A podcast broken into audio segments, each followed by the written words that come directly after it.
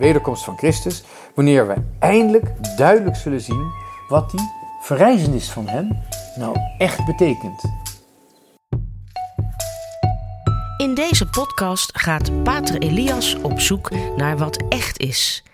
Hij gaat de uitdaging aan om een zo helder mogelijk beeld te vormen van hoe de wereld in elkaar steekt. Dit is de Pater Podcast. Beste luisteraars, je hoort vaak zeggen, het zijn interessante tijden. En dat klopt, het zijn interessante tijden, maar het zijn ook soms hele onbegrijpelijke tijden.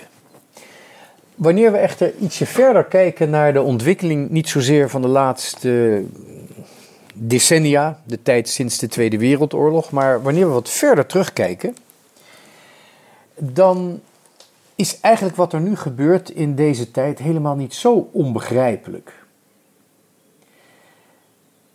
Globaal gezien kun je misschien wel spreken van de eindtijd van de verlichting, van het zogenaamde rationalisme.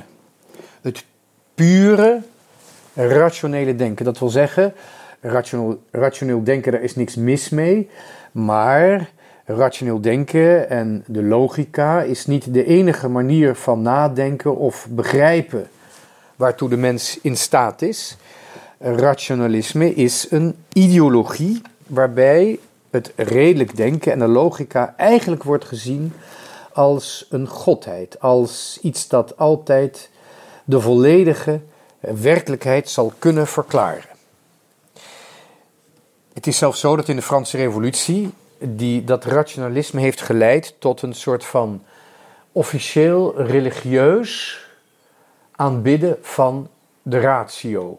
La raison in het Frans, oftewel de reden. De Franse Revolutie is misschien niet het toppunt geweest van het rationalisme, maar wel het meest openlijke en ook meest religieuze moment daarvan. En we beleven eigenlijk vandaag de eindtijd van het pure rationalisme. Het is het eindstation van het rationalisme en het is niet zozeer onbegrijpelijk om deze tijd waarin we leven te bevatten, te begrijpen, maar wat nu nog echt onzeker is en in zekere zin ook onbegrijpelijk is, hoe het verder zal gaan nadat we het eindstation van het rationalisme zijn voorbij gegaan. Het is een eindstation dus van de verlichting, de eindfase van de verlichting. Zo kan het niet verder. Het rationalisme is in een doodlopende weg uitgekomen. En het heeft ons naar de rand van een afgrond gebracht. In veel aspecten staan we voor de rand van de afgrond, namelijk een chaos zonder bodem. En de vraag is, gaan we in de nabije toekomst een stap vooruit doen, terwijl we al aan de rand van de afgrond staan, of gaan we een stap terug doen? Of gaan we niet alleen een stap terug doen, maar gaan we ook ons omkeren om een doel te vinden, om een werkelijke visie te vinden van waaruit we kunnen leven, van waaruit we kunnen beslissen, van waaruit we op weg kunnen gaan. Een visie die dat versimpelde rationalisme overstijgt. Dat rationalisme wat onze kennis, onze visie zo beperkt heeft, dat we terecht zijn gekomen in een padstelling, gaan we een nieuwe visie ontdekken door niet alleen ons te dwingen om een stapje terug te doen, maar gaan we ons ook omkeren en gaan we een nieuwe richting kiezen. Gaan we niet alleen omkeren, maar gaan we ons ook bekeren.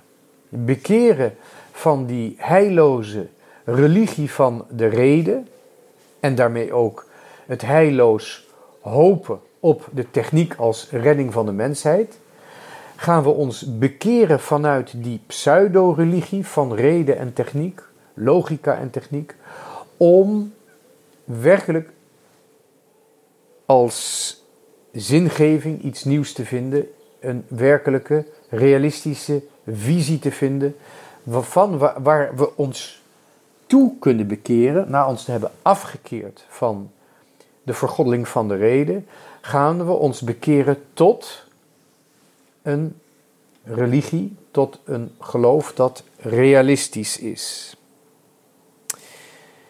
In het eindstation van de verlichting kunnen we ons natuurlijk even afvragen, is dit het einde van de wereld? Voor rationalisten is de wereld van vandaag het einde van de wereld.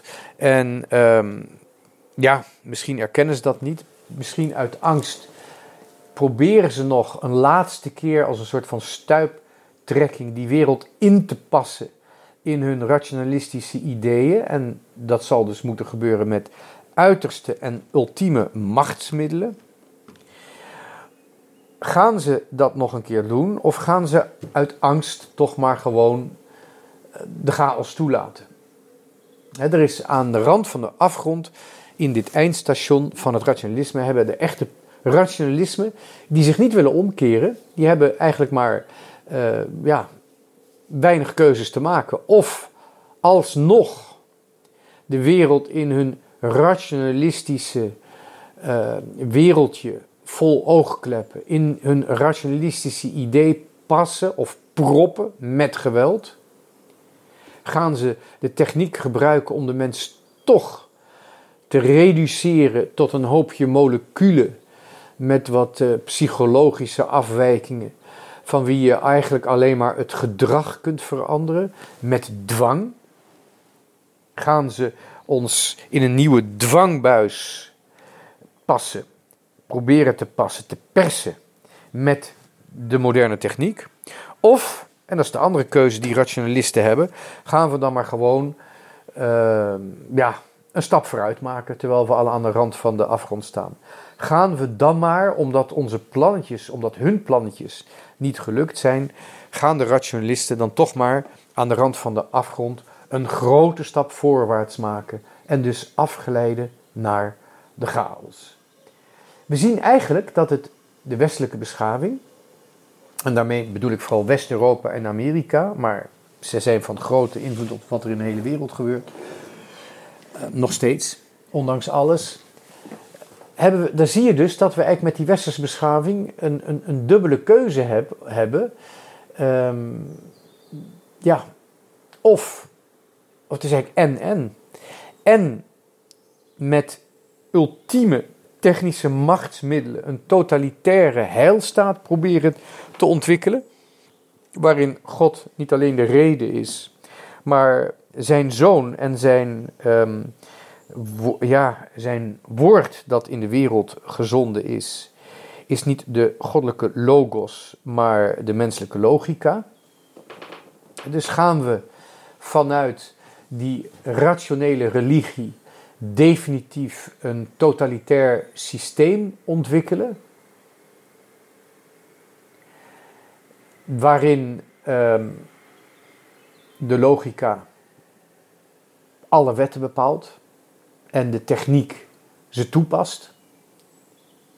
Of gaan we afgeleiden naar een totale chaos, omdat de mens gewoon niet alleen volgens puur rationele wetten kan leven? Het is heel wonderlijk, maar wat dat betreft zien we dat het lijkt een keuze te zijn: totalitaire heilstaat of totale chaos. Maar als je van dichterbij bekijkt, is het niet of, maar en.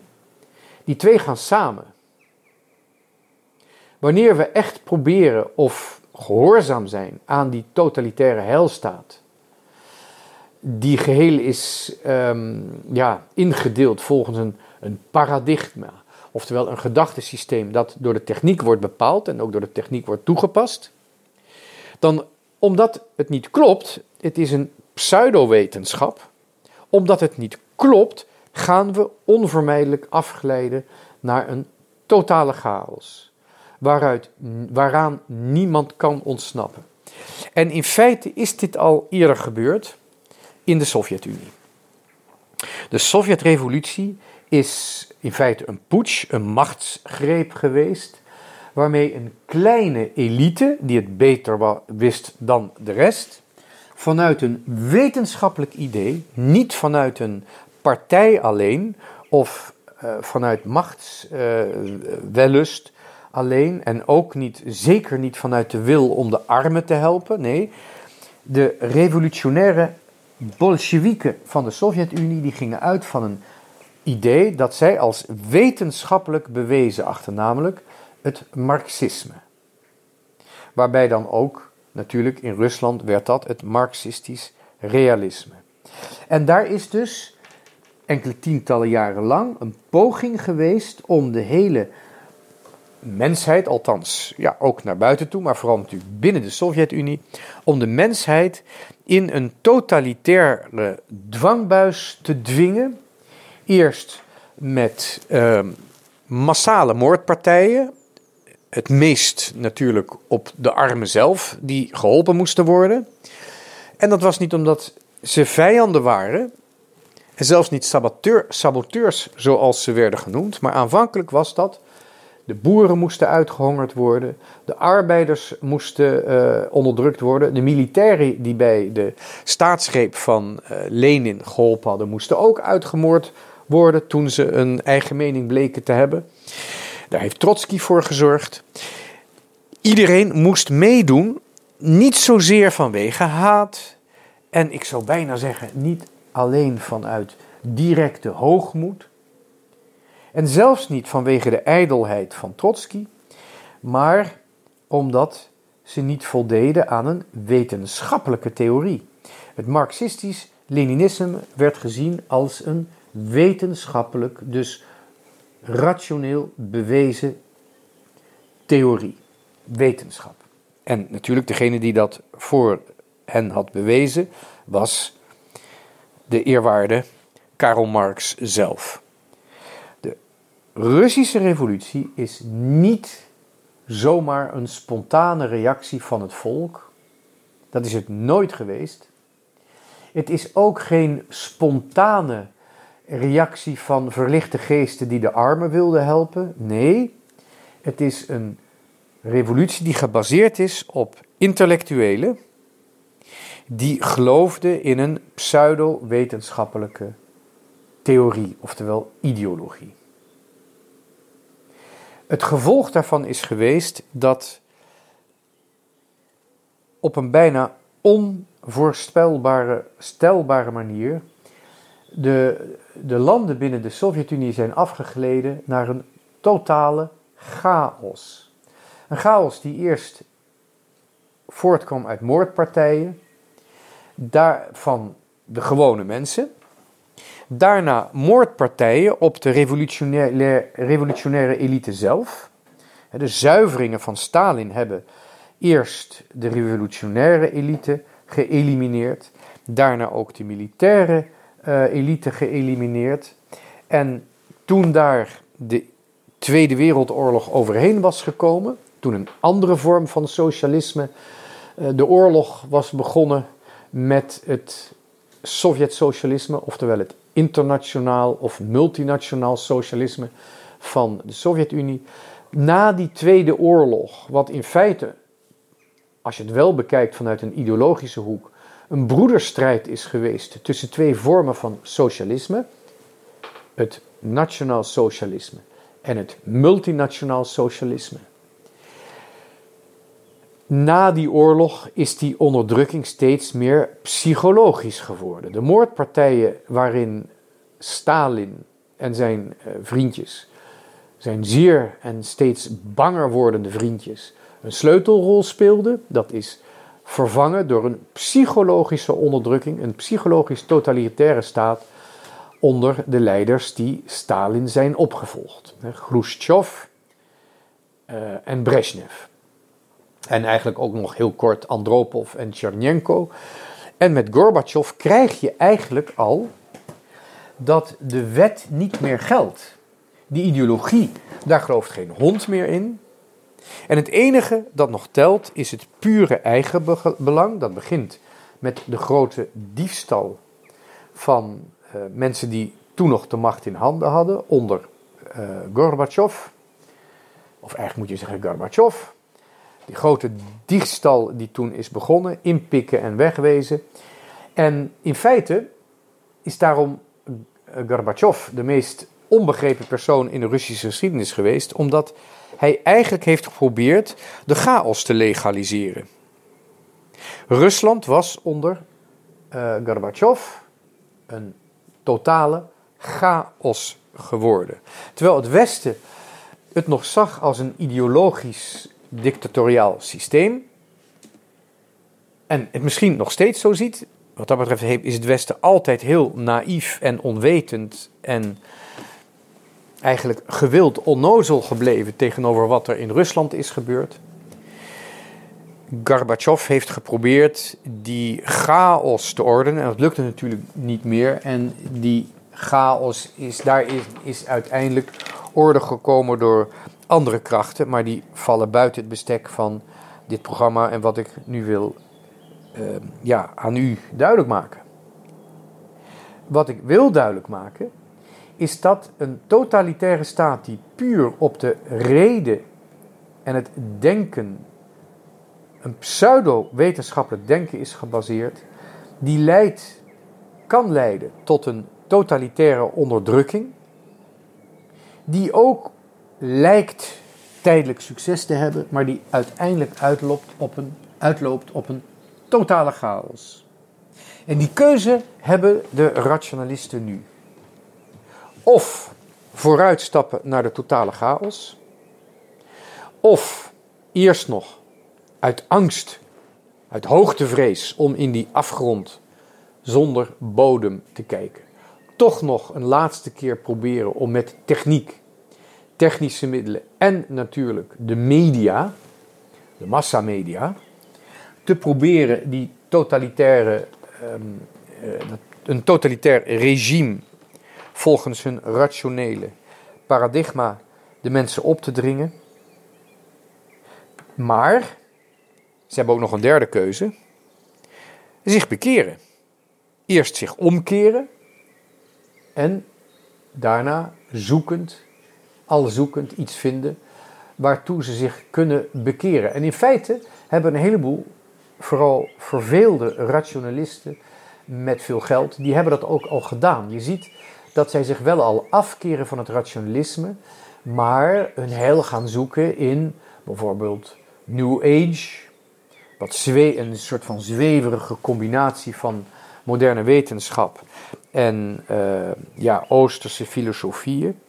En ze hebben zich al afgekeerd van het pure rationalisme, maar komen vaak in een enigszins zweverig domein terecht, waarin je niet zozeer ziet waar je naartoe wilt, maar je moet je toch ergens mee bezighouden. Dat is al oud, dat is al eerder begonnen. En dat zien we bijvoorbeeld in de 80er jaren met de opkomst en ook weer de ondergang van de hele Rajneesbeweging. De vooral rijkere intellectuelen die het rationalisme ontvluchten en naar India gingen, naar de ashram van de Bhagwan. Of natuurlijk ook in andere meditatietechnieken om iets geestelijks te vinden, zonder een heldere visie eigenlijk, maar wel vanuit het menselijk bewustzijn en de menselijke gedachtenwereld, om toch te ontsnappen aan dat pure rationalisme. Dat hebben we al gezien. Maar hoe dan ook, we leven in die eindtijd van dat rationalisme, waarin de rationalisten of een stap vooruit naar de chaos mogen maken, of, en eigenlijk is het en vaak in een laatste stuiptrekking ook nog, proberen een dictatuur te vestigen. En dan kunnen ze een voorbeeld nemen aan de Russische Bolsjewieken. Ook al is het een wat andere variant. We hebben een soort van westelijke variant van het Bolsjewisme. Nog niet door iedereen erkend en verkend en herkend. Maar het is in wezen hetzelfde. En dat kunnen we zien, dat het hetzelfde is als de Russische Revolutie. De keuze waar rationalisten nu voor staan, We kunnen dat alleen maar begrijpen als we doorzien dat de Russische revolutie was gebaseerd op een pseudo-wetenschap. Niet op een goede wil om de armen te redden, niet om een pure wil om macht te hebben, maar op een pseudo-wetenschap. Net zo goed als wij de moderne, inmiddels verder ontwikkelde, puur rationalistische, technische wetenschap hebben. Die inderdaad een heleboel interessante dingen kan doen, maar die ons niet de volledige werkelijkheid kan verklaren. En die, en dat is heel jammer, ook niet kan verklaren waarom wij vrij zijn. Wat vrijheid is. Dus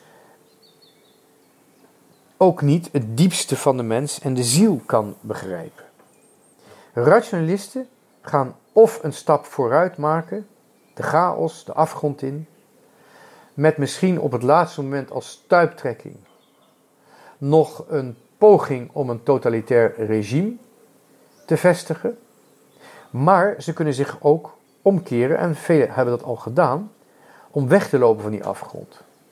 Ze kunnen zich afkeren van het rationalisme, ze kunnen zich omkeren en op zoek gaan naar een ander doel. En ze, dat zie je dus, dat is al gebeurd, er zijn dus genoeg bekeringen, of hoe je het ook noemt, keuzes door pure rationalisten, die meer willen dan alleen het pure rationalisme. En meestal, als ze het niet helemaal helder zien, komen ze ook weer in pseudo-religies en spiritualiteiten terecht, die ze vroeg of laat gaan vervelen. Velen zoeken ook door. En dat is hartstikke mooi. Die willen in zekere zin echt iets vinden dat zuiver en eenvoudig en betekenisvol is. Iets dat de pure reden overstijgt. Nou, dan heeft het christendom inderdaad iets om aan te bieden, iets te bieden. En terwijl we dat doen, kunnen we het hebben over die eindtijd. Wanneer het rationalisme is terechtgekomen in zijn eigen eindstation, en we dus moeten nadenken over wat erna komt, hoe we verder gaan, dan kunnen we beginnen met te zeggen dat het christendom heeft zijn einde van de wereld al gehad. Wij leven in de eindtijd, niet omdat het einde van de wereld eraan komt, maar omdat het al is geweest. We leven in een eindtijd, omdat we het einde al gehad hebben. Het sterven van Christus, zijn verrijzenis en wat daaraan vooraf ging, moeten we niet vergeten, namelijk de Heilige Eucharistie. Dat zijn de 3 momenten die voor ons betekenen het einde van de wereld. Wanneer Christus brood verandert in zijn eigen lichaam, aan de vooravond van zijn lijden, de Eucharistie, dan voltooit hij eigenlijk alles wat een mens in zijn leven kan veranderen. En daarmee krijgt het menselijke werk ook een totaal nieuwe betekenis. Alles wat wij in ons leven doen om onze omgeving te veranderen, dat heeft een nieuwe betekenis gekregen, omdat Christus het veranderen zelf heeft voltooid door het brood in zijn lichaam te veranderen. Dat betekent dus dat ons werk een totaal nieuwe betekenis heeft gegeven. Een goddelijke betekenis. Vervolgens geeft Christus dat lichaam, dat in feite al dus alle menselijke werk aan zich ondergeschikt heeft gemaakt, dat lichaam van Christus, waarin alle menselijke werk en alle menselijke verantwoordelijkheid en alle menselijk veranderen als een bestemming heeft gegeven, dat gaat hij offeren aan het kruis.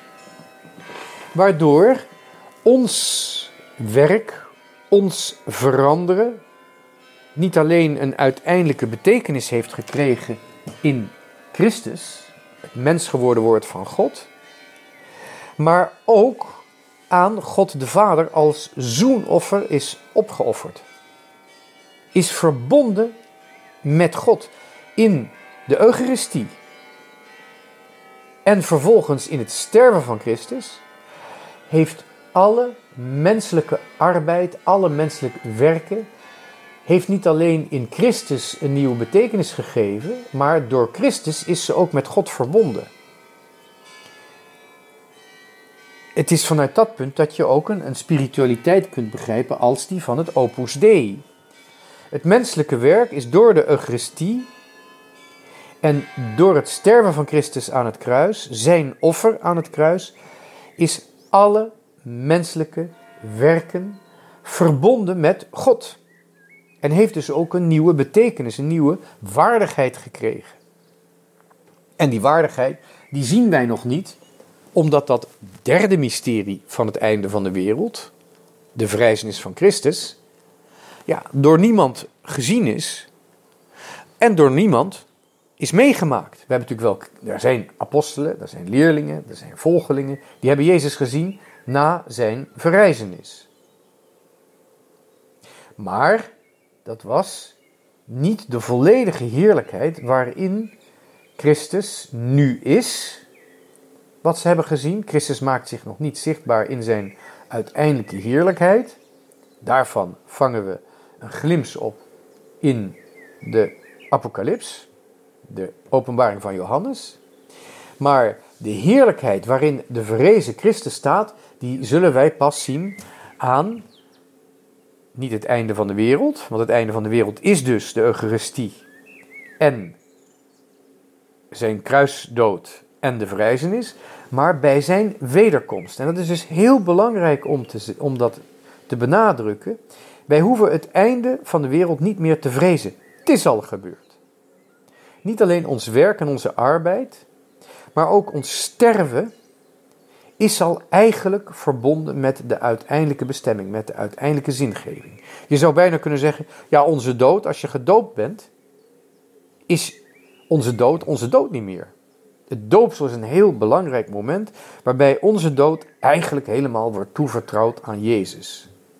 Bij de dood sterft Jezus in ons en hij verrijst. En daarom is ons uiteindelijk lichamelijk sterven ja, een soort van toevoeging aan Gods heerlijkheid in deze wereld, waar we dus ook niet bang voor hoeven te zijn. Daar zit eigenlijk al, die hoop van de verrijzenis is daar onlosmakelijk mee verbonden door en alleen door het doopsel.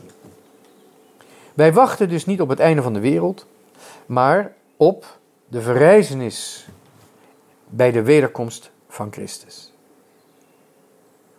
Dat is het belangrijkste wat we nu in de kerk aan te bieden hebben aan een wereld die steeds meer angstig wordt omdat ze aan de rand van de afgrond staat, voor een totale chaos of voor een totalitaire dictatuur waaraan niemand kan ontsnappen, omdat de techniek zo ver gaat, de techniek zo overal in ons leven aanwezig is en we dus overal gecontroleerd kunnen worden. Dat gebrek aan controle door die afgrond zonder bodem, waar we naartoe kunnen afglijden en die de Russen hebben meegemaakt. Lees het maar hoe de Russische burgeroorlog is geweest en de Russische Stalinistische onderdrukking is geweest. Daar zijn we terecht bang voor, zowel de chaos als voor de technocratische dictatuur. Terwijl de wereld steeds banger wordt en niet weet hoe ze dat kan tegengaan, ja, moeten wij natuurlijk heel helder met ons geloof een bekering aanbieden. Niet alleen een omkering, niet alleen een afkeer vanwege de angst, of een omkering om iets nieuws te vinden. Dan moeten we niet vaag blijven.